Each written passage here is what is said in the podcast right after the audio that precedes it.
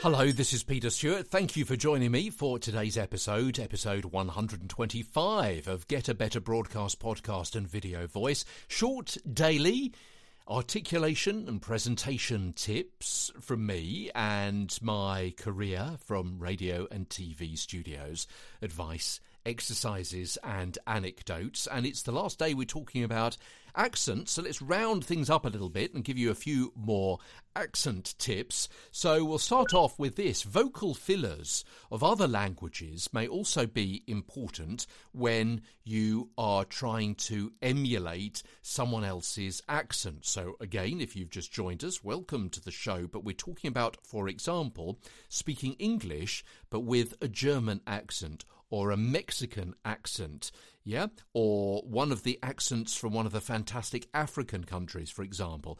And the same goes, I'm sure, if you're looking at things from another point of view, if you're a native speaker from another country. Maybe you're from Albania and you want to speak Albanian with an Australian accent.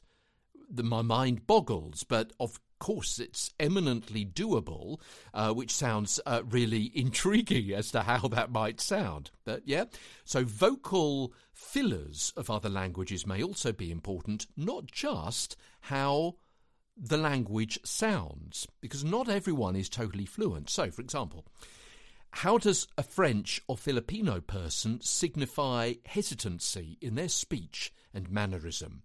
What are the alternative to fillers like like and so that they use in Mexico or, or, Marrakesh. Using something similar when you characterize them speaking in English may also help you create a more authentic sound. You've got to have a good ear.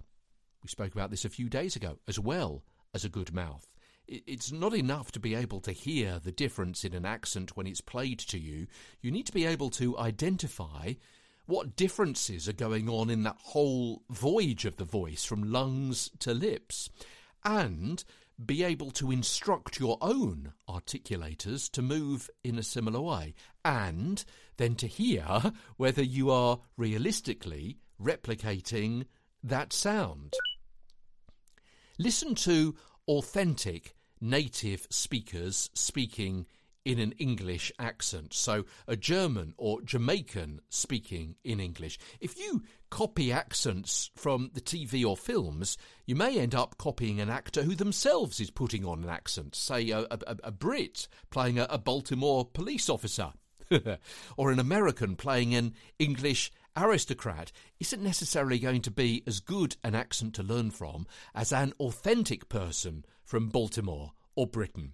And bear in mind that a native Chinese speaker speaking English in Boston, Massachusetts, USA, will sound different to that same person had they moved instead and been brought up in Boston, Lincolnshire, UK. Also consider that a character's voice is more than just their accent, as we'll see later. It also has to do with their mood, emotion, upbringing, education, family, and physical appearance as well. Just focus on learning one accent at a time. You can probably imagine the pronunciatory problems were you to be learning how to speak English in an Australian accent and an Albanian accent at the same time. I don't know about you, my head is spinning with all these complications and computations. Practice and get confidence by using your newly learnt accent on people who don't know your real one.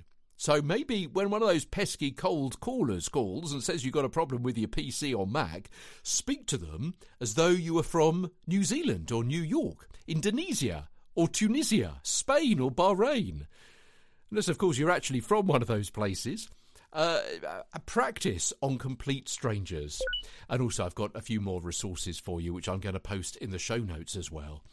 A couple of books How to Do Accents by Jan Haydn Rowles and Edda Sharp, Accents and Dialects for Stage and Screen by Paul Meier, and also a couple of rather useful apps. They're both available on iOS and Android. There's the Accent Kit and the Real Accent. Links in our show notes.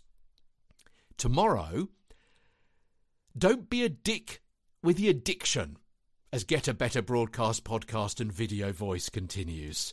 From London, I'm Peter Stewart.